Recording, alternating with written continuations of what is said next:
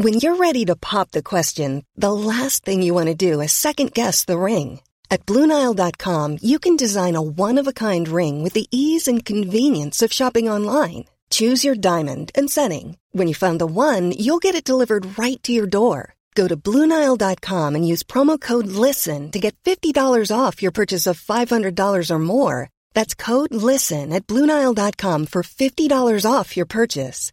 Bluenile.com code LISTEN. Hiring for your small business? If you're not looking for professionals on LinkedIn, you're looking in the wrong place. That's like looking for your car keys in a fish tank. LinkedIn helps you hire professionals you can't find anywhere else, even those who aren't actively searching for a new job but might be open to the perfect role. In a given month, over 70% of LinkedIn users don't even visit other leading job sites. So start looking in the right place. With LinkedIn, you can hire professionals like a professional. Post your free job on linkedin.com slash people today. Wow. Nice. Yeah. What you're hearing are the sounds of people everywhere putting on Bombas socks, underwear, and t-shirts made from absurdly soft materials that feel like plush clouds. Yeah, that plush. And the best part? For every item you purchase, Bombas donates another to someone facing homelessness. Bombas. Big comfort for everyone. Go to bombas.com slash ACAST and use code ACAST for 20% off your first purchase. That's bombas.com slash ACAST. Code ACAST. This is Fan of Astronomy, episode six. Ten, nine, ignition sequence start. Six, five, four, three, two, one, zero. All engine running. Liftoff. We have a liftoff. Welcome everybody to Fan of Astronomy. And Dan's here this week. Hi there. How about that? He actually woke up. Yeah, this time I did. Uh, I'm very sorry for last time. well, you know, we got to rag on you a little bit. Just for those who might be listening for the first time, I am one of the hosts of the show. My name is Angelo. That other guy is another one of the hosts of the show. That is Dan. He was absent last week, and it was the week that we had an astrophysicist on, which is just mind-boggling that he would miss that. Yeah, but I was pretty impressed with the episode. You did, you did a great job, as did uh, Aaron. Yeah, you know what? It was really easy to do. All I did was ask questions and shut up. it was like, go ahead, talk. All right, yeah, he, okay, yeah. Like I got to the point where I was like, should I just say something here? So I would add little stupid things that popped into my brain, and it's like, yeah, it really wasn't needed. But oh well, I'll leave it in. Yeah, it was great.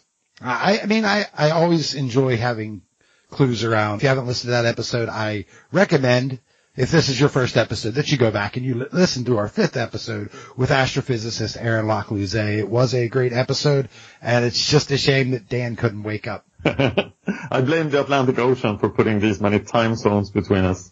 It's only, what, six hours? Yep. Yeah. Turns out that getting up at 3 a.m. is rough. Yeah, but I do it every week. Yeah, but we have very different day cycles. What do you mean? Mine's a good 16 hour day right now. I mean, it's winter. Yeah, but it's not the same 16 hour day as I have. I'm a morning person, you're an evening person. Not really. I'm just a don't sleep person. and Zombie person. yeah, when you only sleep two to three hours a night, it, it does help with the I feel like getting up at 3 a.m. to record thing. Um, Uh, it does. So we do have some changes that we're going to make to the show. Uh, these came about because last week after the show, or uh, last episode, not week, yeah, after the show with uh, Clues, I did some talking to him and, you know, he kind of critiqued the show because he had listened to a few episodes and he gave me an idea. And that idea basically is try to tell the, instead of going, uh, point, point, point, point, point, which we kind of have been doing, but part of that was because we, me and Dan's been developing our chemistry a little bit. He said it would be better if we could tell a story with it. And I said, you know what? I can tell a story.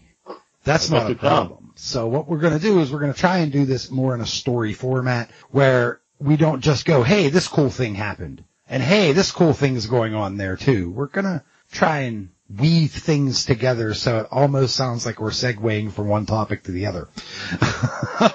The one thing though is with the expansion of this, we cannot guarantee that we're going to have news in every episode unless it's really, really important news. Yeah. Uh, mainly because with the addition of the story and what have you, it's going to expand the length of the shows. And me and Dan made the commitment very early on. We're going to keep these between an hour and an hour and a half unless our main topic's content makes it longer. Then we just do what we got to do. Today we're going to go over the moon, which, I mean, this could be a six hour episode. Easily. So what we're going to do is we're going to go over some, you know, the main points of the moon, and then sometime in a few years we're probably going to come back to the moon and talk about other things about the moon because we don't cover it all. We don't even get close. Hell, I don't even No. think we talk about the other side of the moon being thicker in this one. We don't. No. So there's one of the things we don't talk about. so, but Dan, Yes? since I haven't podcasted with you in forever now, Yeah. For so long. yeah, um, do you remember that we have a Patreon? Yeah, I do. You should tell them about it. It's at patreon.com slash astronomy. Uh, Patreon is a tool for uh, podcasters and creators of regular content to get sponsored by fans that really love their work, as you love this, don't you? And uh, so you commit a dollar value for an episode. So you say, I will give you two dollars an episode, for example. And then if we make an episode, we get two dollars from you. We don't make an episode, we get nothing. If both of us oversleep and there is no episode, you don't have to pay anything. And uh, if we reach certain levels on the Patreon, you get, uh, we reach goals and good things happen. For example, if we can get sponsored by $700, we will deliver Fan of Astronomy every week. And if we can get to $100, we will deliver a bonus episode about, about how the universe wants to kill us. Because it does. It very much does. And at every hundred dollar milestone we reach in between a hundred and seven hundred dollars, we will give you another episode. Well, we just haven't come up with the topic yet, but we're going to come up with neat, interesting ones and that'll be our intermittent episodes there. But the $700 mark is really where you want to get us because at that point, uh, I have to dedicate my life to this show apparently. Um, Yes. it'll be a lot of work, but it, you know what? That means at that price point, it becomes worth it. yes. Because by the time me and Dan, oh, go ahead. I work with uh, Patreon for several other podcasts uh, that are more mature than this one, uh, in that they have run longer. And it's a really great tool to keep in touch with the really dedicated fans. So uh, now at the end of February, I'm going to run, have a dinner and drinks event for the followers of Palmemordet, my murder, uh, my podcast about the murder of the Swedish Prime Minister in 1986.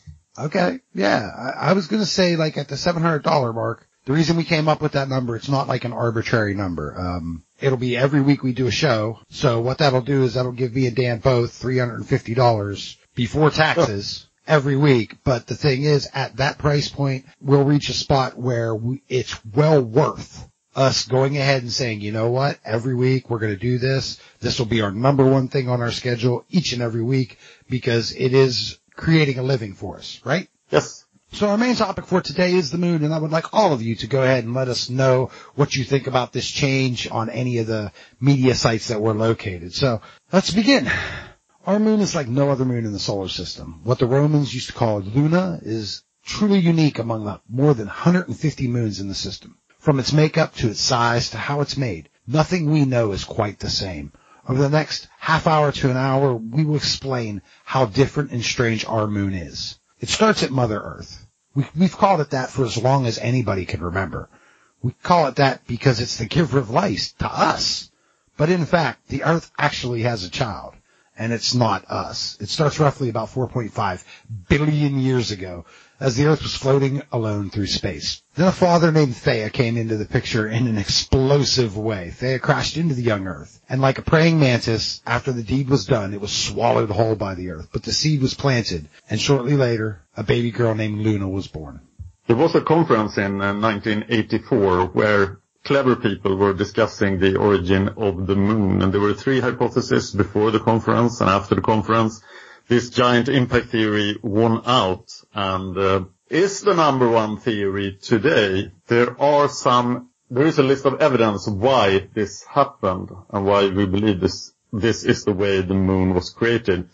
Perhaps we should note that the impact between, as we discussed in episode one, the impact between Theia and Earth was very special. It was um, the perfect blow it would have been easy for us to get totally destroyed and no Earth, no Theia, no nothing, just an asteroid belt with some dust. But that didn't happen because Theia hit us at exactly the right angle. So what's the supporting evidence? We have a similar orientation between Earth's spin and the moon's orbit. We know from samples of the moon that the moon surf- the moon surface was once molten, probably as a result then of this giant collision. We know that the moon has a relatively small iron core. We also know that the density of the Earth is extremely high for a rock planet. It's the densest planet in the solar system. And that's because the lighter parts made up the moon and the heavier parts stayed with uh, Earth 2.0 then after the collision. Uh, the moon has low, much lower density than the Earth. It's still pretty dense for a moon, suggesting maybe that it does, didn't form in the sort of regular uh, way the moons of the solar systems form. That is, they just come together because of gravity around some body such as Jupiter. Uh, we do have a period of heavy collisions in the solar system where stuff like this happened all the time. And um, if we look at the stable isotope ratios of lunar and terrestrial rock, they are identical, which implies a common origin, but it could also lead to some problems we'll talk about later in this show. Do you have anything to add on the impact theory? No, you about nailed it all there. Um, yeah, I would say you hit it. So moving on. Just like any other child, the moon has been drifting away from its parent. I mean, who wants to sit there and live next to mom for the rest of their life? You could say that the mother, though, is kind of pushing the child away. The tidal interaction between the moon and the earth pushes it a little bit each year. The substance of life itself, water, is actually what seems to want the moon gone. And it kind of makes it actually impossible to have a forever locked moon. But don't worry. Calculations state that it's going to take about 50 billion years for the moon to leave the Earth's orbit completely, and that's well after the sun expands. From there, besides, all bets are off. We have no clue what gravitational forces with the moon, ex- with the sun expanding is going to play on us, is going to play on the moon, is going to play on other things in front of us to maybe push us further out. We have no clue. We have ideas to be honest, but nothing is set in stone because with each generation, we can't imagine the breakthrough scientifically that the next generation will have and new data will always bring about new hypotheses. So what would happen if, say that the sun was stable and stuck around, Yes. and 50 billion years went by, yes. so the moon would just Take off. drift, drift away from us Yep. and become a planet, right? I would think as Or a much. dwarf planet at least. Yeah, I mean, I would think it would drift away from us, eventually get caught in the sun's orbit once it Yeah, left it's ours. Bigger than any of the dwarf planets. Yeah, oh, yeah. Is quite interesting. Yeah, it would get it stuck somewhere in the uh, orbit between us and Mars is the highest probability. However, it could get stuck between us and Venus as well, and it would just settle into its own orbit and become a planet itself. Uh, but that would take forever from now, and we know it's not going to happen. I wonder if it would go for like a Theia part two and crash into the Earth. It very well could, but doubtful. It has a higher probability of actually crashing into one of our neighboring planets than it does us, because we're kind of the center uh, lever of force. And you you know you think of us spinning, we're Yeah. going to shoot this thing off, uh, and because we're the center lever, it's going to leave us. It's possible it could you know get fired directly into Mars or directly into Venus, depending on you know where the orbits of those planets are at said time, but more likely it would just end up settling out between the two gravities of the two, you know, close major planets and the sun would grab it and it would find its own little home in between. That's kind of beautiful. Too bad it's not going to happen. No, the sun will see to that.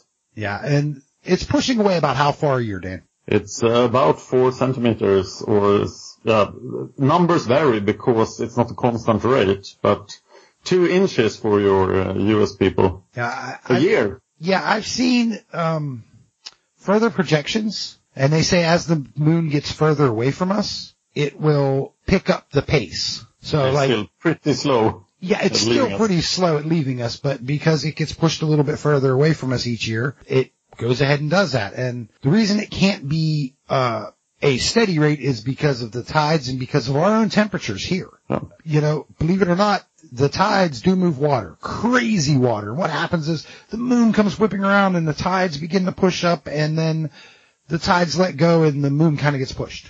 Imagine the earth is like a little ball and you're squeezing it at the tops and the tides are kicking out. So that pushes the moon out just a little bit. Um, Also, the, the tides have these effects on the moon surface as well, but we can't see it as clearly because it's not water. Right, right. Uh, but the thing is, when I say our temperatures, that has a, that plays a role because the tides don't interact as harshly with ice as it does with, you know, liquid water. So, you know, when we say, when we talk about global warming and climate change and things like that, that actually is pushing the moon out a little quicker. Oh no! Uh, the moon is also slowing down the rotation of the Earth. Oh, very Right. much so. If it wasn't for. That's why we have 24 hour days yeah, it would be like six hours without the moon. Amazing. Uh, try, try getting all your work done in a six hour day and getting to sleep. Cause That would be so stressful. I mean, biologically, you'd think that, that we would, our bodies would adapt to the six hour day. That would be weird. That would be very strange. I, I, I, that, I can't even fathom that. It'd be like, get up, go to work, come home, go to bed. Get You would up. have to work very close to where you lived. Yeah, there wouldn't be these half hour, hour commutes. That's for sure. So the tides are basically what, Dan? Just kind of a gravitational thing, right? Yeah. Gravity doing its thing. Okay, so we've gone over the large impact theory, but there's another hypothesis about how the moon was born, and it's a new one. The Weizmann Institute of Science recently released a new hypothesis. An impact is still the main part of it, but instead of one gigantic hit, they propose a series of large hits. We know of the Great Bombardment, and this theory seems to have some solid ground in which it derives from. Yeah, it does.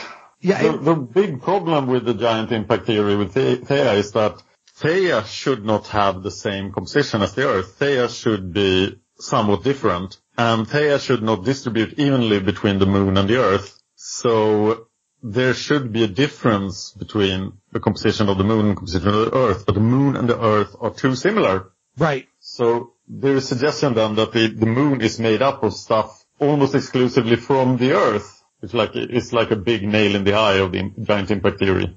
True. I mean, they're saying that, you know, instead of one huge one, we're talking about maybe 20 really, really large impact collisions. And when I say really large, I mean, eh, kind of bigger than the ones that destroyed the dinosaurs. a lot bigger. So, eh, but I mean, it, it kind of makes sense. There is some firm ground when you think about, you know, the early bombardment, the early heavy bombardment and the late heavy bombardment. I mean, we know that these things happened. Yeah, we do. So it's it's highly possible that this theory holds some pretty good ground, but it's only a hypothesis. Uh, da, da, a hypothesis at this point. So there there definitely needs to be more study on it. But we thought we should let you know about it because this could change the way we think about the moon being born in the next twenty to thirty years. One obvious problem then is if this, this happened to the Earth 20 times, it should happen to other planets. And of course the, the gas giants will just consume uh, any rocks flying into them. But we have a very similar planet to the Earth that we talked about in the last episode, Venus. Venus doesn't have a moon. And this should have happened to Venus too. So maybe Venus environment is special. Maybe it's too close to the sun for this to happen. Uh, or Venus has lost moons or a moon. Which is possible. Yeah, but it's still like something that needs to be answered for this theory to work. Yeah, it's strange. I mean, like, the, you'd think the gas giants would swallow them up. But the problem with that whole thing is we know the second heavy bombardment happened because Jupiter moved backwards. what an epic event. You know, and it just moving backwards, being pulled by Saturn into the spot that it's at now, just caused all kinds of shit to be thrown right at us. So, I mean, it's one of those things Coming where- through, oh, what the? Yeah. Yeah, it's one of those things where it's like, uh, yeah, you'd think, you would hope that it would swallow him up because it does a great job at it now, but back in the early days, not so much. It, it made these things happen. Plain Yes. and simple. So regardless of how it was born, we was left with the treasure of the solar system, a huge moon. The largest in relation to its parent planet. Sure. It's not the biggest moon. Jupiter's Titan and Ganymede are easily twice the size of our moon. Those two are both larger than the planet Mercury, actually. That said, they pale in comparison to the great gas giant parent Jupiter. Our moon is a quarter of the size of the Earth. In fact, it's so big, some scientists call us a binary planetary system, which makes sense. Imagine for a second you're on our favorite exoplanet, Alpha Centauri B. You take a- look into the telescope and you point it at us. It's highly unlikely you would come to the conclusion that that is a planet and a moon. It's far more likely that you would see two planets rotating around each other. Yeah, I got the correct there. It's Proxima Centauri B. Oh, I'm sorry. I made an error. We still don't know any planets around Alpha Centauri as far as I know. We don't. I'm sorry. I Uh, made an error there. Oh, well, it happens. the uh, common center of gravity of the Earth-Moon system is still within the Earth's surface, uh, which disqualifies it as a binary planet according to some definitions, uh, which is, if you look at Pluto and Charon, which we're going to talk about later, they are have in fact a common gravitational center that is between the planets, Which- the dwarf planet then. So Charon should be a dwarf planet. Yeah, which clearly makes them a, a binary planetary system. But I mean, that's just the size is so big of the moon that you would need to do in-depth study to find where the gravitational pull was of our moon if you wasn't in the solar system or knew. So you Yeah. would look at it and immediately your first thought would be, eh, it's probably two planets just spinning around each other because it's huge. It's bigger than Mercury in uh, volume, which is quite impressive. Bigger than all the dwarf planets. Only four moons in um, uh, Titan of Saturn and uh, Callisto, Io, and Ganymede of um, Jupiter are bigger. But um, yeah, as you said, the planet is huge. Yeah, it's the the area. It's kind of weird because when we say huge, there is huge as far as uh, when you're talking measurements in space. One, you're talking like there's diameter, and then you're also talking you know density and you know in volume, and it's well, what is it? But if you set them next to each other in volume, it's about 27% the size of the Earth. That's enormous. Uh, in di- diameter, not in volume. Uh, okay, yeah. Either But you way. could fit, if, if the Earth was, if you could open the Earth and put moons in it, you would be able to fit in about 50 moons. Yeah, something like And that. I think it's about 80 times the volume of the, uh, Earth is 80 times the volume of the moon. But uh, in diameter, yeah, when you, when you look at it next to, if you put the moon over the United States, it would cover it. no problem. Cover the whole nation. Yeah, no problem.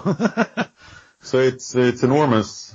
Uh, my, I have to mention my favorite moon in the solar system, Europa. It comes in at number six among the moons, but it's significantly smaller than our moon. Yeah, this thing is truly a treasure without being said. So, And we talked a lot in episode one about how uh, Earth is, could be very special, and this is one of the most special things we know of. Uh, we still can't really see exomoons on exoplanets, but uh, we don't expect to find a moon this big around exoplanets. absolutely. Uh, we don't we don't expect it to be very likely. We have so many moons in the solar system, and none of them are anything like our moon. True, true, we will- true, true. Next episode, we'll look at Mars and see the tiny moons of Mars Oh, they're just, moon. they're ridiculously small. Like we're not even, I mean, compared to our moon, we're not going to spend nearly, they're not getting their own episode. I know that. Now Jupiter's No, they're, they're definitely not. they're getting uh, a small segment each. They're going to get mentioned. So our moon has no atmosphere. So regardless of whether it's day or night, the sky is always staring into the cosmos black void that we call outer space. The moon actually would make a great place to put a large telescope, to be honest. However, no plans are currently slated that I know of. Having no atmosphere creates other problems though. It doesn't receive the protection from the atmosphere and it has the scars to prove it. It's littered with them. There isn't any breakup of asteroids like we receive. They strike the moon whole without resistance. Some of the early impacts while the moon was still active created what we call the seas of the moon, the Maria, which is just Latin for seas to be honest. The world is dead now, we believe. There is no platonics. So these craters, they stay put. It gets hit, it stays there. We can see almost all the impacts the moon has taken. Well, at least on one side of the moon. And that doesn't mean that there isn't any mountains just because there's no tectonics. They're there. They're just formed differently than the way ours are. So the Maria, Dan. Yes, the Maria. Why did, why, why do we call them seas? We thought they were seas. What? Yeah, like early astronomers looked at the moon and said, oh, that looks flat. There must be seas. They are somewhat gray, but uh, maybe the water is really muddy.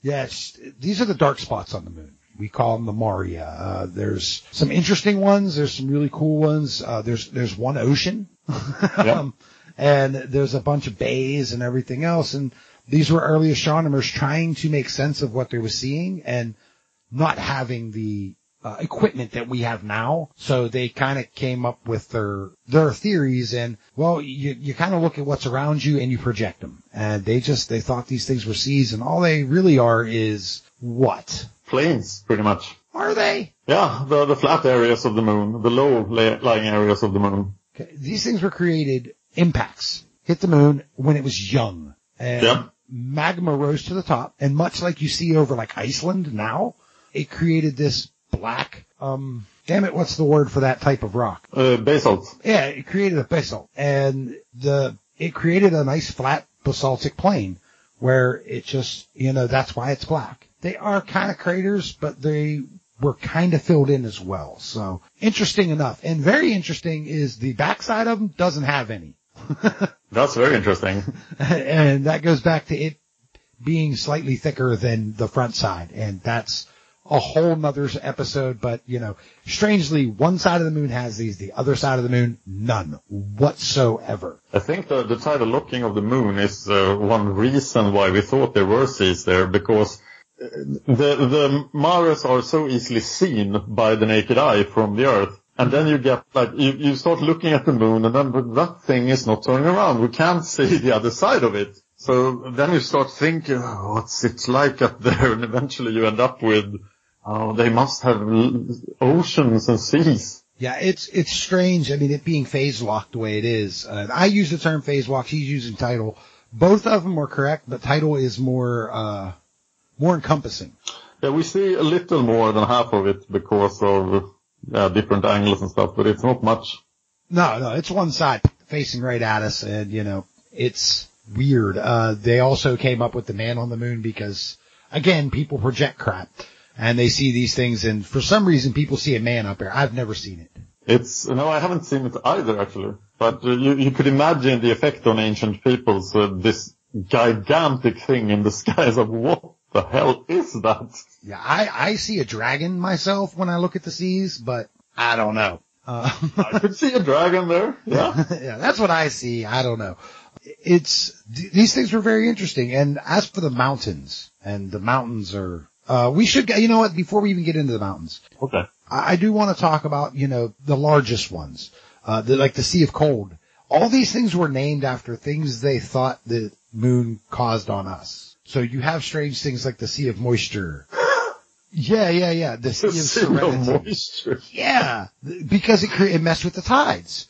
So the Sea Yeah. of Moisture makes sense. Uh, the Sea of Tranquility, the Sea of Waves, again, the tides, the Sea of Vapors.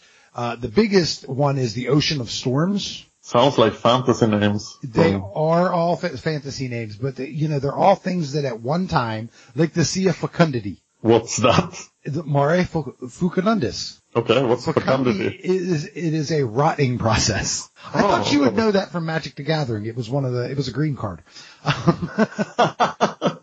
sea of Crisis. I mean, these things have some crazy known, uh, name, some crazy names for these seas. The Sea of Cleverness, um, Sea of Islands. You know what I mean? Like, someone looked up Oh. there and went, yeah, that sea looks like it has a bunch of islands in it. So we're going to call it the Sea of Islands. Brilliant, brilliant idea. Who named these things? multiple astronomers back in the day. Um, Okay. they started receiving these names 17, 1800s.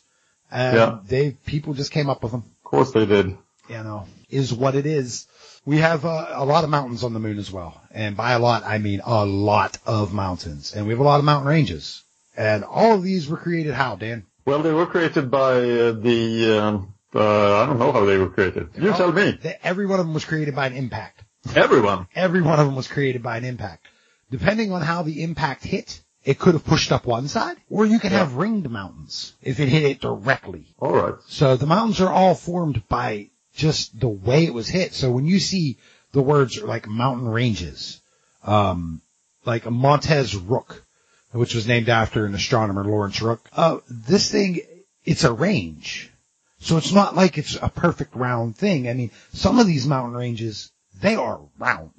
Plain and simple. eh, But this one, it, it kind of has a, a straightness, I believe. There's even the Montez Alps. You know what those are, right? Yeah. Yeah. It must, poor moon must have received such a beating. Yeah, it has just been destroyed. I mean, everything you see on it is an impact from one point. And I mean, the largest, the highest point is, uh, Mons Hu- Huygens. Yeah. And this is a mountain 6,500 meters high. That's pretty high. Uh, wait, I'm sorry, my data was incorrect there. The highest point is located is a pro, it's, it's higher than that moon. Uh, the tallest point is Clementine data shows a range of about 8,000, oh, 8,100 meters from the lowest to the highest point on the moon. And yes, Mons Huygens is the biggest. So it's hard to measure height on the moon because there is no uh, sea level. True. That and the fact that, like we said earlier, one side's thicker than the other. Yes. I mean, these are clearly mountains. You walk up to them go, damn it, I gotta walk up that. you know, so- but Yeah, and the lack of erosion means that the mountains will stay high. unless something hits them, yeah, to create new mountains. it, that's the way of the world. Strangely, that world. The way of the moon, at least. Uh, you know, I'm, the more I'm thinking about it, the more I'm thinking I'm calling the moon a world. Of course it's a world. The poor moon has been battered. It's been beaten up so much that the surface is covered in a talcum-like powder material called regolith. It's basically crushed rock. Very, very crushed rock. Yeah, making it dangerous. It's a real pain in the ass on our instruments. Sure is. It's a very, very, very small. So it gets in everywhere. I mean, I'm sure if you've seen pictures of the moonwalk, uh, and you believe them like most sane people, you saw the footprints. Yes. And, you know, you'd go, you'd think about it from your terms and you'd go, well, yeah, you know, I've walked through the woods on a muddy day and made a footprint like that. Yeah, but this isn't on a muddy day. That footprint was a perfect footprint. You could see every line in the boots and there's no moisture up there. So it was just, I, and when I say dust, I mean dust. Talking Uh, about ultra dry and no wind to move it around. yeah, for, you know, just nothing. And you figure the best way to explain this to a, some, what regolith is, cause we create it on Earth all the time. If you go to any rock yard, when I was a landscaper, I ran into this crap. Um, and you know, like where they tumble, uh, rocks to create river rocks, believe it or not, every river rock and gravel you buy doesn't necessarily come from the bottom of the river. Um, they, they can tumble them into that shape. Uh, but basically the best way to explain what the moon's surface is basically covered with is go into your medicine cabinet. Don't worry, I'll wait. Okay. While you're in there, grab the uh, baby powder. All right. Got it. Okay, cool. Um, now what I want you to do is I want you to spill it out on your floor. Try to keep it in a pile though. All right. Okay. Yep. All right. Now put your shoe on. Trust me, you're going to want your shoe on. Okay, you got your shoe on. That's good. Now step in it. That's what walking on the moon is like. And imagine being able to leave that mark that you left with like zero gravity. I mean, yeah, there is gravity up there, but it's very, very little. This isn't a wet, rainy day in the woods. This stuff is very, very, uh, light and beaten up. So it- it's a very interesting material. What do you think, Dan? Yeah, I mean, it, as I said, it gets in everywhere. So getting rid of this and making the equipment you bring to the moon handle the regolith, it's uh, really hard. Yeah, I know the, uh, during the Apollo missions where they landed, they did talk about that being one of the problems was that crap was getting into everything. And all of our lunar rovers that we've had, same deal. That crap just gets into everything and eventually beats everything up. So, I mean, but it's interesting because that just shows how many, how many times the moon's been hit. Yeah, and it covers the entire moon. It's hard to find naked rock.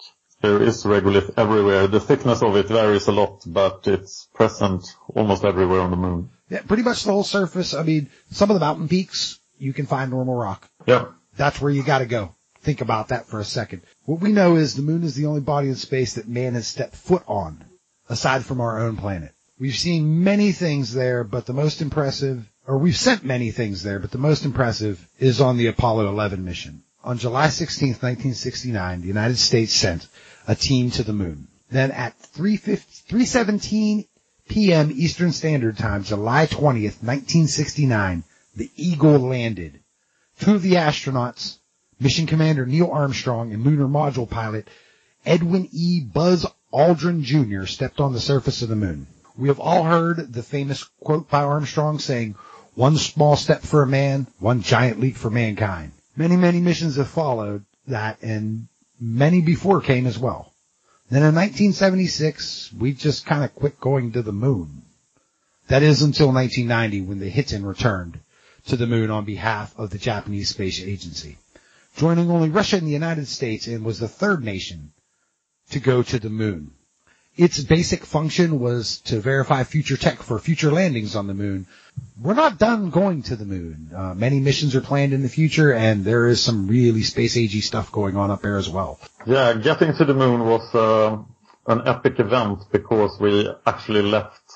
We managed to exit Earth's gravity. Uh, but it's a, a small thing compared to going anywhere else in the solar system because the moon is really, really close on the solar system scale. Very much so. And I mean, the fact that we got there, I mean, we have to look at it as why did we go to the moon? Let, let, let's just take that one to begin with. And that was because of a war. yeah. It was because of prestige, pretty much. I mean, the Americans would not let the Russians be better than them at anything because that would prove communism was better than capitalism. And we could not have that, could we? No, I mean, and not here in America we couldn't. It just, there was no way. And the Americans, you know, my people, they took so much pride in, you know, we had to be the first one because the Russians were the first one to orbit the moon. The Russians Yep. were the first ones to put crap into space. But America knew that if we got there first, if we put boots on the ground, as it's, you know, often said, then we would be better than the communists. And like they, they put more money into this than I think any scientific research ever since. Like this was Um, important. They, the whole, you know, the whole budget of the United States was behind it as far as they're concerned because it was a military activity in their eyes. Yes, and so much good science came out of it. Uh, So it shows what could be done w- uh, with the proper motivation to do something scientifically, right? Absolutely. It also When you're ready to pop the question, the last thing you want to do is second guess the ring. At Bluenile.com, you can design a one-of-a-kind ring with the ease and convenience of shopping online. Choose your diamond and setting. When you find the one, you'll get it delivered right to your door. Go to Bluenile.com and use promo code LISTEN to get $50 off your purchase of $500 or more. That's code LISTEN at Bluenile.com for $50 off your purchase. Bluenile.com code LISTEN. I'm Sandra, and I'm just the professional your small business was looking for. But you didn't hire me because you didn't use LinkedIn jobs. LinkedIn has professionals you can't find anywhere else, including those who aren't actively looking for a new job but might be open to the perfect role, like me.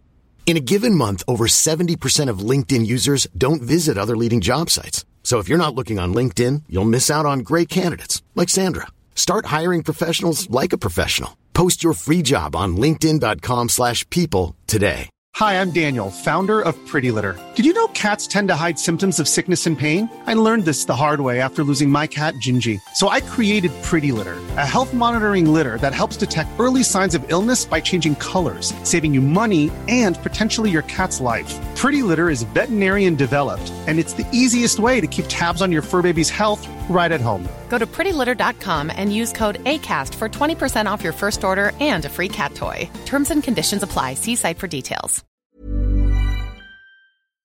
Showed that there was really no point in going back all the time uh, as yeah you you kind of know the moon when you have visited it a couple of times. You have those rocks. We i think we have 180 kilograms of lunar rocks in um, held by the us right now. Yeah, they have plenty of rocks, but I mean, we're not done there. There's plenty of No, we're not going done, on. There's still orbiters, and there's mostly orbiters that are still there. There's Luna 25 is scheduled to be a lander, and it was it was scheduled to land last year, but I don't have a date on it actually landing, so I don't know what happened to that mission. Chang, it's supposed to return samples, so that's going to be a lander and a returner. yeah So I mean, we're not completely done up there. I know you have some far out ideas on what they might be doing. yes. The moon is, it, being so close to the Earth, it's of course the, a really big target for colonization. And when I was a kid, you sort of assumed that uh, there would be a lunar base. I wrote a role-playing game in the 90s, uh, set in 2051. And of course there was a lunar base. Like why is there no lunar base? We have to colonize the moon. Some advantages then, of course, for the moon then is that we are out of Earth's gravity. We are out of Earth's atmosphere, so we could do great astronomy, as you mentioned. A telescope on the far side of the moon could see very interesting things. Uh, if we could have space elevators, we could get material to the moon at very, quite low cost and then build stuff outside of Earth's gravity, which would be very good. We have discovered water on the moon, probably put there by comets, but there is some water on the moon in ice. If, if you have water in liquid form, it quickly leaves the moon. Yep. But yeah, uh, but water as ice is there, so perhaps not enough. Uh, and another, another advantage then, of course, if you want to send more people, if you want to send more stuff, it's a fast trip. The Apollo astronauts got there in three days. Yes. We could probably do that much faster now. We could also, if you had, had, oh, you were saying? I was just saying, yeah, probably. Yeah. Probably quicker than three days. I would think we could probably get there in two now. Yeah, I think so too. Uh, also, if you set up a colony on the moon and something bad happens, you could get help there in a reasonable amount of time compared to, for example, Mars. So Mars is more interesting to colonize because Mars is different enough. If something actually happened to the Earth, being on the moon is probably not the solution. But the, the moon is a perfect testing ground for Mars. The gravity is about half of Mars. So we would learn about the long-term gravity effects on humans. And I think that double the gravity of the moon is a lot better than half uh, than, than the gravity of the moon. Yeah, I've also seen, uh, and it's not on the chart that I have with us, uh, but I've read a study, I could have swore I did, where SpaceX, or one of the independent companies, is possibly talking about building one there. And the reasoning for it is, it's a perfect launch pad. For It absolutely is. I mean, if you want to go to Mars, it's a lot easier to get off of the moon than it is to get off of the Earth. I thought when you started talking about the building, that's what she was getting into. Yeah, It's like the perfect space station for Earth on moon. So you're like almost uh, on Earth, but you're outside the effects of gravity and let's just use this thing to be, uh, to be the space station, the, the, the orbital platform of the Earth. It's already there. Just, let's just build on it. Yeah, it's You can it's, it's just a perfect launch pad because you know, like we can use our gas propulsion to get this stuff up to the moon. Assemble, Yeah. you know, something with ion sails or something like that on the moon, and then just let it go. And Exactly. There is a lack of good building material on the moon, which is a problem. Uh, but one, another big advantage is the time to communicate. Because the uh, moon is so close, you could like maintain a normal conversation. You have a delay of two to three seconds. Uh, whereas if people are on Mars, it takes some time for messages to reach Mars at the speed of light. You will, it will take between 8 and 40 minutes delay between every sentence, so you can't maintain a normal conversation with someone on Mars. But you could on the moon. yeah, on the moon would be like talking on Skype to somebody, and on the Mars would be like texting with grandma. yeah, with the Alzheimer's grandma. Yeah, you know, oh, I'll get around to answering it in a moment, you know, and then they forget that they got a text and, you know, an hour later you get a text back and you're like, oh, okay, you know, and then you shoot a text and then, you know, you wait an hour and she sees it finally and she sends it back, you know. I know everybody, uh, not necessarily grandma, but I know everybody knows somebody like that. Where it just Yes. takes an hour or so for communications to actually happen. It just, it is what it is. Also, of course, we don't know, really know the, the psychological effect on humans of not being on Earth. But if you are on the near side of the moon, you see the Earth. It's gigantic. It's 60 times brighter than the moon from the Earth. So uh, maybe this would help with humans staying sane. It's like, oh, there is my home. It's close. I can get back there, hopefully. Yeah, that would see. That's the one thing that I mean. It's all hypothetical. We don't know if it would do anything to us mentally to be away from the Earth. We, I, I've heard hypothetical theories on all spectrums. I mean, we've been Yes. we've been brought up on this planet, so we have an emotional attachment to it. Okay, but say the first generation that lives off off of the planet, would they still have that emotional attachment built into their genes? Probably not. yeah, we don't know. It might be in their genes. It might not be. I mean, like fear is something that is in our genes from when we had to run away from frickin' dinosaurs and crap. I know not necessarily dinosaurs. It, it, it's all right. Just put your letter down. I I know. Um, but, but you know, like oh, there's a saber-toothed tiger over there. All right. I have a reason to be scared. It's going to keep me alive. Well, we don't deal with saber-toothed tigers anymore, but for some reason, fear's still there. Yeah. And it's in our DNA. So the question is, you know, does that, uh, homesickness of Earth, will it stay with future generations or not? I mean, it might be actually mentally impossible for us to leave this planet because of that. Yeah. And that's, I know that's really some strange in-depth crap, but I mean, that's kind of where we're at with that right now. It's awkward. Yeah. And of course, as with Venus, the, the poles are attractive because you end up with this, uh, if you're on the dark side, you never see the Earth, you have, the, the lunar night is very long. But if you are at the poles, you, the water is probably at the poles, the most of the water. Uh, you could also put yourself in a position because of the, the very small tilt of the moon compared to, so there are no seasons and stuff on the moon. Well- you could put yourself in a position where you get eight hours of sunlight per day if you are on the North Pole. Yes, it's, I don't know, like you said, you know, there's no, uh, seasons. Well, without an atmosphere, seasons don't matter. you know what I mean? Yeah. It's just not going to happen. It doesn't matter if there's seasons or not without an atmosphere. And as far as like the lunar day goes, I mean, we know how long the lunar day is. We Yeah. watch it every night when we look at the moon. And we call it the dark side of the moon, but it's not actually the dark side of the moon. The dark side of the moon does get light. We just can't see it. Um, yes, it's dark only in the sense that we can't see what's there from Right. the Earth. When we only see a very small sliver of the moon, that's because the sun's on the other side. Ah. It's just shining off at that part of it. Uh, the only time that, you know, like, I know there's a misconception when you say like, you know, the, the moon, you know, like when you see a half moon, that's not us covering the moon. That's just, we can see half of what is the sun is touching. Um, the Exactly. only time we actually cover the moon is when you get what's called a blood moon. And that is a specific type of eclipse where we cover the moon, the moon goes all bl- bl- uh, blood red. And Dan, you know the reason why it goes blood red? No. Oh, you don't? Okay, so this is uh, because of our atmosphere and because of, course. the way light passes through our atmosphere. Red light gets around us quicker and bathes the moon in red light because what happens is when the light's going through our atmosphere, it breaks up into a spectrum and the red light gets to it before any of the other light does. And by the time the other light does, uh, it's no longer under the effect of the earth blocking it. So that's why it's kind of like waking up in the morning and you have the red sky. Same deal. There is a phenomenon as well. Uh, if you are on the mountains close to the poles, you could get uh, eternal sunlight. Uh, for example, if you're on the rim of Shackleton Crater at the south pole of the moon, you uh, you could get the sun shining on you all the time, which of course is great for generating power. yes. There are then a lot of disadvantages with the moon, even compared to Mars as a colony. Uh, of course, you, the Apollo 11 astronauts were super lucky that they didn't get uh, radiated to death. Uh, as we have no atmosphere, no protection from radiation, no magnetosphere of any size uh, that's significant. So, uh, and of course, these rocks uh, keep coming. So even a small rock hitting a colony would be a total disaster. Yeah, and by rock you mean like a pebble. Yeah, imagine like a tennis ball sized rock coming at you Yeah, at see- full speed. I don't want to think about a tennis ball size because I can think what a BB sized rock would do.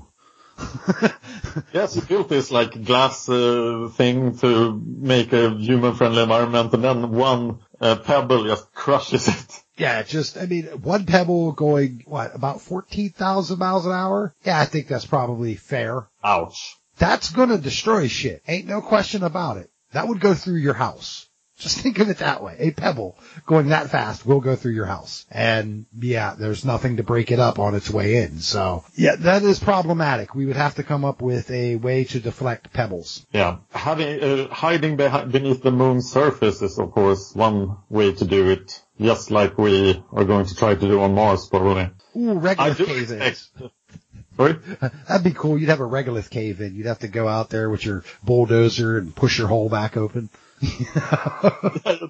whole place is filled with regolith, but get this stuff out. but I think that there will be a lunar base, uh, maybe in our lifetime at least. I think so as well. Maybe Yeah, you, because you must want to do stuff like that. yeah, it's just it's more for the practicality of it. Yes. because you know it costs a lot of money to get things in outer space and uh, what's the point of having you know a chemical drive on something and just dropping it off all the time now that we're landing rockets. Like, you know, Yeah. we can use that chemical drive to put the stuff up there, relaunch back, land our rocket, and then, you know, build while we're up there for, you know, future space, uh, missions. It just makes so much more sense. Because once you're up there, you don't need chemical force to take off. You can take off from a fart.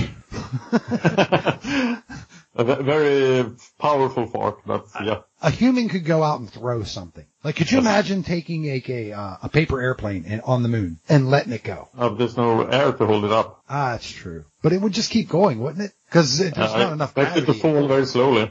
Okay, very, very, very slowly. But there is one resource on the moon that is actually attractive. Uh, in the equatorial regions on the moon, there are high concentrations of helium-3. And helium-3 is rare on Earth, but you can use it in nuclear fusion, fusion research. So, um, hmm, interesting.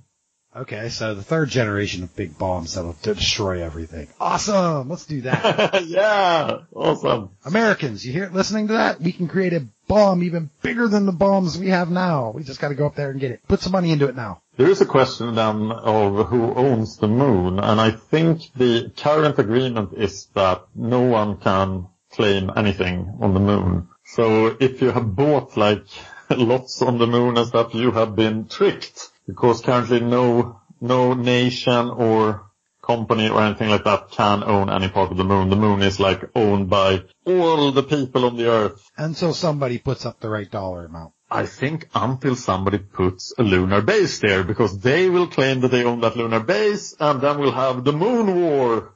Yeah, once, once you, once you establish that you're there, it's kind of hard to say, no, you can't be there.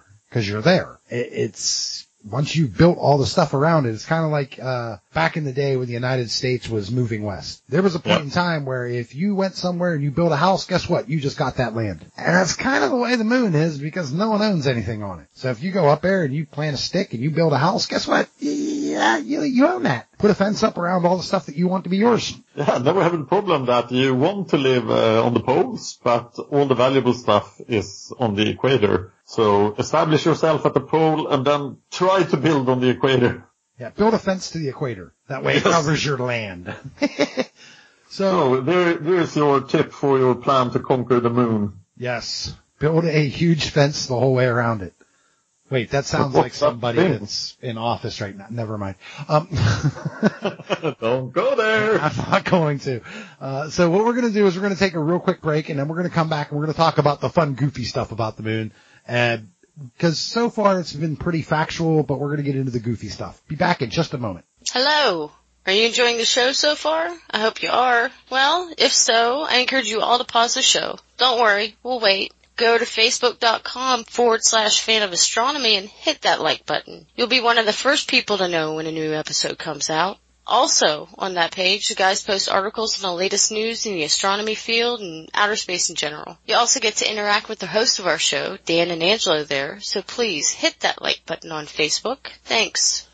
Okay, so the moon over the years has had many superstitions and myths surrounding it. Some are completely crazy and dismissible, such as uh, they make humans turn into werewolves. Others, however, like lunar transient phenomena, also known as LTP, aren't so easily dismissed. So what is an LTP? An LTP is a strange light that it just emits from the moon. These things have been seen as long as people have been looking at the moon. However, there has never been two independent observations of the same light at the same time. That said, we do see these. These do happen. Uh, there are a ton of explanations to these lights. None have been proven true or false to this point, but we do have some ideas as to why these occur, or rather should I say, why we see them. So how, is there no TLP that has been seen by two different observers on the Earth? Not that I have ever come across. Um, I've That's, looked uh, into this. bad. I've looked into this from multiple uh, different angles. I've watched, uh, believe it or not, I watched three different documentaries this week on LTPs. Oh my god. Yeah, and uh, no, no two scientific researchers has ever been able to spot the exact same light at the exact same time. So it, there, there's a lot of different ideas on what this could be. Uh, one of them is it's our own atmosphere. Yeah. Just quite literally, it is a freak uh, occurrence on our lenses from our atmosphere. where Uh, our atmosphere is a great problem when you try to observe stuff outside of it. yeah, and, but here's the problem with that theory. Okay. Neil Armstrong said he saw them when he was in outer space. Oh, interesting. So that, that it's like, wait a second, but if he saw a heavy luminous area, it was up at the northern uh Eridates or something like that. I don't know. Some crazy region in the north, and this place is like a hot spot for it. And you know, which makes some people believe that maybe this one little area might be geologically active. Oh. Ooh, so that means the moon's not dead. But Uh, you, go ahead. but again, we have the same problem that no one's ever seen the same two lights at the same two times. Have we had people at the same place seeing uh, a TLP at the same time? yes. So like Neil Armstrong showing Buzz Aldrin, look at that, and Buzz Aldrin going, oh, that's strange. Yeah, he reported it back uh, as they were orbiting it before they actually touched down. He reported back that he saw these lights in the northern area of the moon, and it's just like, you know, and they're like, oh, okay. But like, we've never had somebody in say New York see it and somebody in California see it. Because if that happens, we know that that's going on. Yeah. Because there's So what are some other explanations? uh, some other explanations is uh, small impacts. Hmm, that makes sense. you know, like a tennis ball. Tennis ball size rock hits, bang. Dust kicks up, dust, we catch the light from the sun off of the dust, makes it look luminous, kind of ma- seems like something that could possibly make sense. Another one is, believe it or not, landslides. Landslides. Yes, because we have these huge deep craters. Okay? So let's say some of the regolith and some of the loose stuff on the crater slides. That's And going that to would kick up the create a regolith cloud, right? Yes. And said regolith cloud goes ahead and creates this imaging that we see. It's very weird, very cool. It can't be disproven yet. And we've been staring at the moon for how many thousands of years? All the years. all of them. Not some of them, all of them. So it's, it's really, really a weird thing. Uh, you have anything to add about LTPs? well, it could be outgassing. Okay. Uh, we've seen, um, uh, regarding impacts, we've, we've made some human-made impacts on the moon, and they create these regolith clouds then, which, of course, if light reflects on them, it would create a light phenomena. But also we could possibly, as the regolith is so light, if there is outgassing somewhere, then um, regolith goes into the air as well. Into the air, not in the air. It goes up. Yeah. Also, perhaps it could be electrostatic in some way, Okay. but it's uh, it's an interesting phenomena. It absolutely is. I know another one when I say that it could be in our atmosphere, it could be like a a rogue aurora that we're catching. Okay. You know, it, just strangely like because you know when you think of the like the aurora borealis, Yeah. uh, you're used to the perfect lines. So who's to say that just a dot can't appear? And without the backdrop, it, it's so faint that without the backdrop of the moon's brightness, you'd never see it. Ah. But against that white shell, boom, it's right there. You can see it, not a problem. And these things, some of them last a few seconds. Some of them, they're said to have lasted a couple minutes, but never much longer than that because again, we can't, if they did, we would have two observations of it at the same time. So I don't know. I think they're neat. I think there's something that, you know, when people say there's nothing left to learn about the moon, this just proves that there is stuff to learn about the moon. yes. Okay, now one of the other neat, interesting things about the moon, and I'm sure you've heard this before, the moon Yes, I have. makes people go nuts. I mean, we have, uh, I actually have a little thing here I want to read real quick. Uh, while LTPs seem to be legit, some others we just aren't sure of. Like, does the moon affect our mood? A lot of our ancestors believe so. The term lunacy and lunatic both derive directly from the believed effects of the moon on the human psyche. So basically, the idea was that if you was crazy, uh, it was the moon's fault. Blame the moon. Blame the moon. So, I mean, like lunatic and lunacy, they're both named after the moon. I mean, it derives directly. Let me, uh, finish this little bit and then we'll just go over all three of these topics at once because that makes more sense. All right. Okay, so we also have some more anecdotal areas. Both police officers and medical pro- professionals around the globe will swear to you the moon has an effect on us. They will tell you that ER visits increase during a full moon. They'll also tell you that major crimes occur during a full moon. These are strange. They have never been proven to be 100% true, but the amount of studies on this is small, so no factual conclusion can back either of these up. There have been studies that says that it is true, but again, it's so few, you cannot call this fact. Okay, so, uh, what you think there? Uh, I mean, I know that I know some nurses who have told me flat out that when the moon is full, the ERs fill up. And I have police officers who tell me that when the moon is full, crime rate goes up and they're running around like crazy. So let's say, the, let's, let's, let's say that's true. Why? Yeah. Why would that happen? If it was true, it would be interesting. I'm looking at a study from 1996 by Ivan Kelly, James Rotton, and Roger Culver that uh, was pretty extensive on lunar effects, and their conclusion was that uh, there is uh, the, the studies failed to show a reliable and significant correlation between the full moon or any other phase of the moon and each of the following. And here is what they looked into. Homicide rates, traffic accidents, crisis calls to police or fire stations, domestic violence, birth of babies, suicide, major disasters, casino payout rates, assassinations, kidnapping, aggression by professional hockey players, because there is statistics for that. Okay. Violence in prisons, psychiatric admissions. But here is actually one study that showed that psychiatric admissions were at the lowest during full moons. Agitated behaviors by nursing home residents, assaults, gunshot wounds, stabbings, emergency room admissions, behavioral outbursts of psychologically challenged rural adults, lycanthropy, vampirism, alcoholism, sleepwalking, and epilepsy. But they also addressed why people would think that the moon affected these things. So they put it down to four factors, media effects, folklore and tradition, misconceptions and cognitive bias, and possibly communal reinforcement. Because it, it does feel special, right, when you walk out and see a big fat full moon in the sky. It does. Um, and I have read studies. Yes. And I am actually trying to pull one up now. It, was from 2006, the University of Berlin in Switzerland. And this is why I think all this stuff happens. And Okay. what they concluded in their study, and it makes sense. Here's the deal. We have been, this goes back to what's in our DNA. During a full moon, you can hunt. So Ah. our ancestors stayed up later during full moons because they could go, still hunt. And that DNA is still being passed down. So crime rate goes up and ER visits go up because people are awake. Shit happens when people are awake.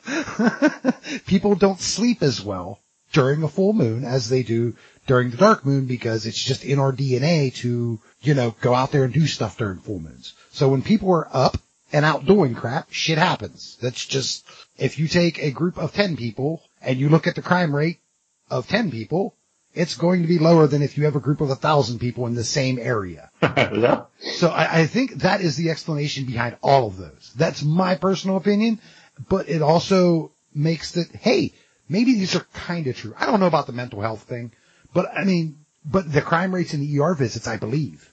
And I believe it beyond, because of those reasons. If more I people like are that out, theory. more shit happens. Yeah.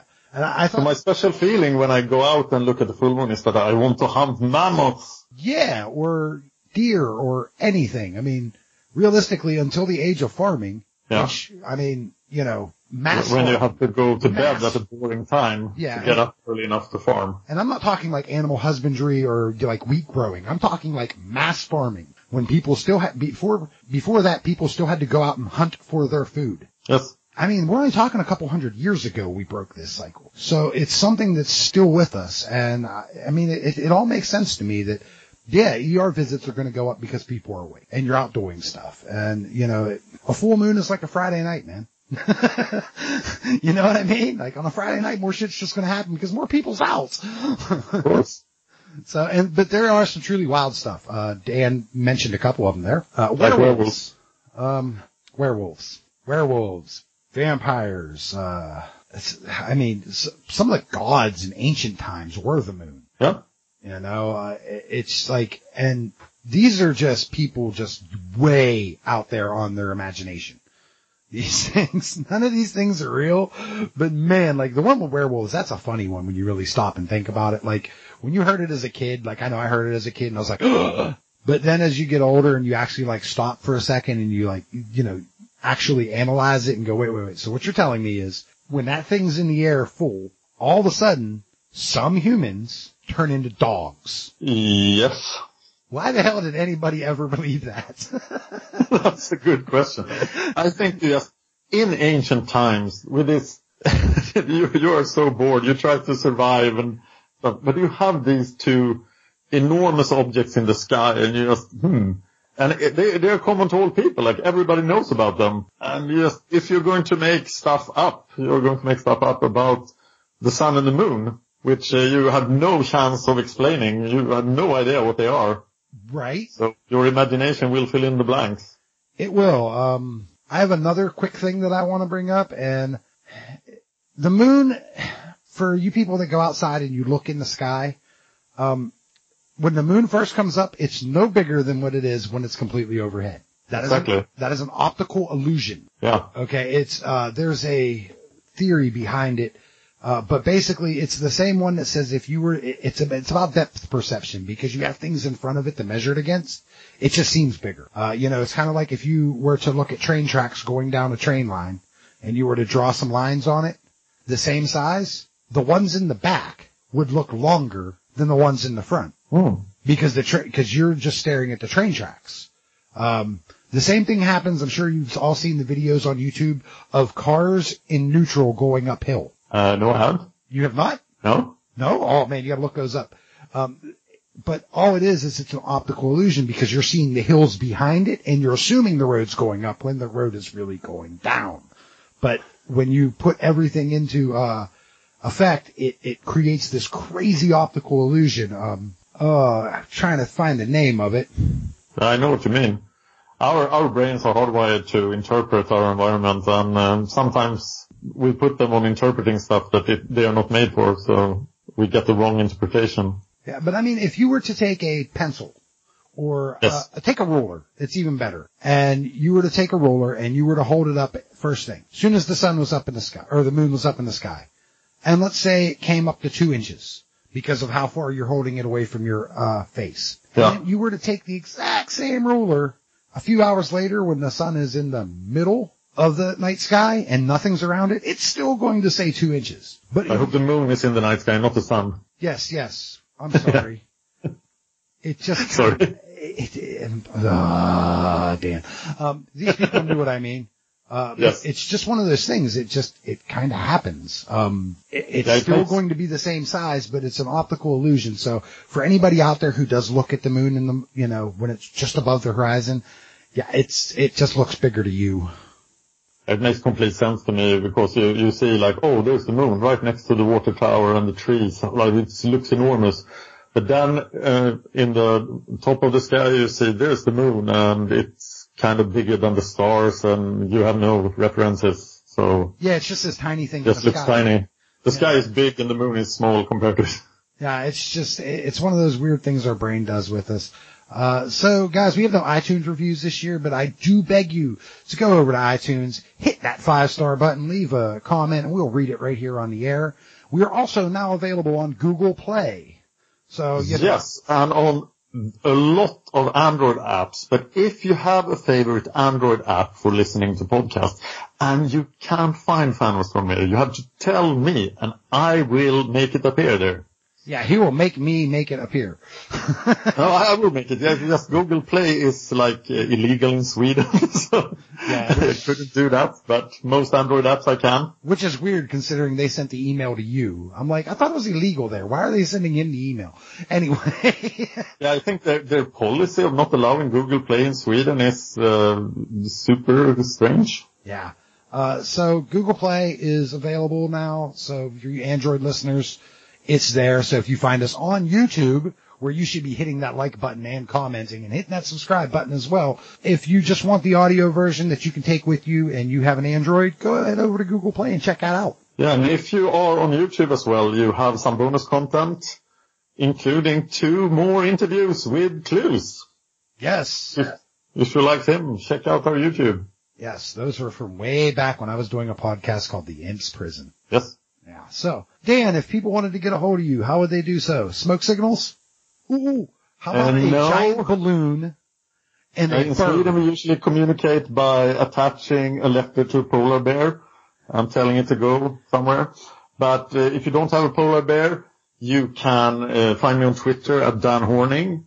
You can find me on YouTube on Dan Hörning. You have to put two dots over the O because you can't do that on Twitter, but that's the way my name is spelled really. I'm also on YouTube on my personal uh, YouTube channel with the same name where I am I have been challenged by a British YouTuber to do a video blog every day, so you can find weird stuff about Sweden and podcasts and things there on my personal YouTube channel. Hmm. I don't know if I do took that challenge. Uh, it's uh, more difficult than I expected, but uh, I'm still doing it every day. So Go where can man. people find you? Uh, they can find me by going to the bottom of the ocean. Okay. Once you get there, you hang a left. All right. Once you hang that Yeah. left, you're going to see a cave. Okay. Inside that cave, you're going to go inside that cave and you're going to follow that cave to where you hit the lava. Then you're going to follow the lava back up to the surface. Okay. Once you get to the surface, you're going to pull out your cell phone. From there, you will go to twitter.com and put in Gonksuo or FOA Angelo.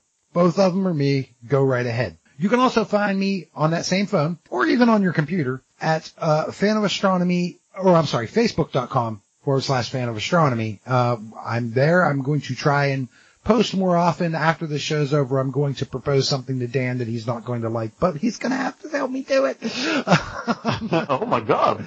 Uh, but those are the best places to find me. And, you know, I am pretty open to talking. Again, I told you guys last week, if you go to the Gonksuo account, uh, G-A-N-K-S-U-O-U, do not expect me to hold my tongue. I am very opinionated, loud, and use a lot of four letter words. So, uh, you've been fair warned. Uh, so next week, Dan, we're going to go over Mars. Uh, yes, we are. Or not next week, in two weeks from now. In two weeks, Mars. Interesting place. Uh, uh, we're going to talk about, you know, everything you can think of, from little green men all the way to the actual real things that go on on Mars. So please, Like canals. yes, canals. Please join us Uh, then, and we're going. But before you do, send us an email as well. oh yeah, I forgot about the email. That's right. Because last week I said the wrong email address, and I said you'd fix it in the post. I was drunk by the time clues was done. What's the right email address then? Uh, I don't remember. FOAcast at gmail. AOF cast, right? AOF, yeah. It's, it's, the- it's the wrong order of the letters. Yeah, AOFcast at gmail.com. Send us questions. We'll uh, answer them in cast. Ha, I could have looked it up right here on my screen and I didn't. It is, in fact, AOFcast at gmail.com. We will answer them anything you want to know about Mars. If you get the question to me within, I don't know, three days out of the, sh- of our recording time, which is actually on the Monday before you hear it, uh, we will go ahead and we'll fit it in as much as we can. If it's a really good question, even if it comes after, I'll make him get online and talk to me for five minutes and I'll stick it somewhere in the show. Sweet. You can also ask us questions about the asteroid belt Yes. or Jupiter. or any of its 50 plus moons. Yes. Because the moons are going to get a show, some of the moons are going to get their own show, and Jupiter is definitely getting its own show. For sure. I would hope. It's like the biggest thing in our, never mind. It- it's, it's really big. So, uh, join us next week when we go over Mars. And remember, if you have any questions within our uh, solar system, please send them to us because we will do that. Uh, but until we talk to you again, I encourage you to continue to look into science. It's very important for us all. And every time you turn around, something new pops up that you didn't know. So you constantly. What'd you think? Did you enjoy it? Well, if you did, head on over to patreon.com forward slash astronomy and pledge to these guys. For each patron they receive, the more they will be incentivized to improve the show. So help them out so they can help you out and throw them a couple bucks an episode. They will really appreciate it. Thanks.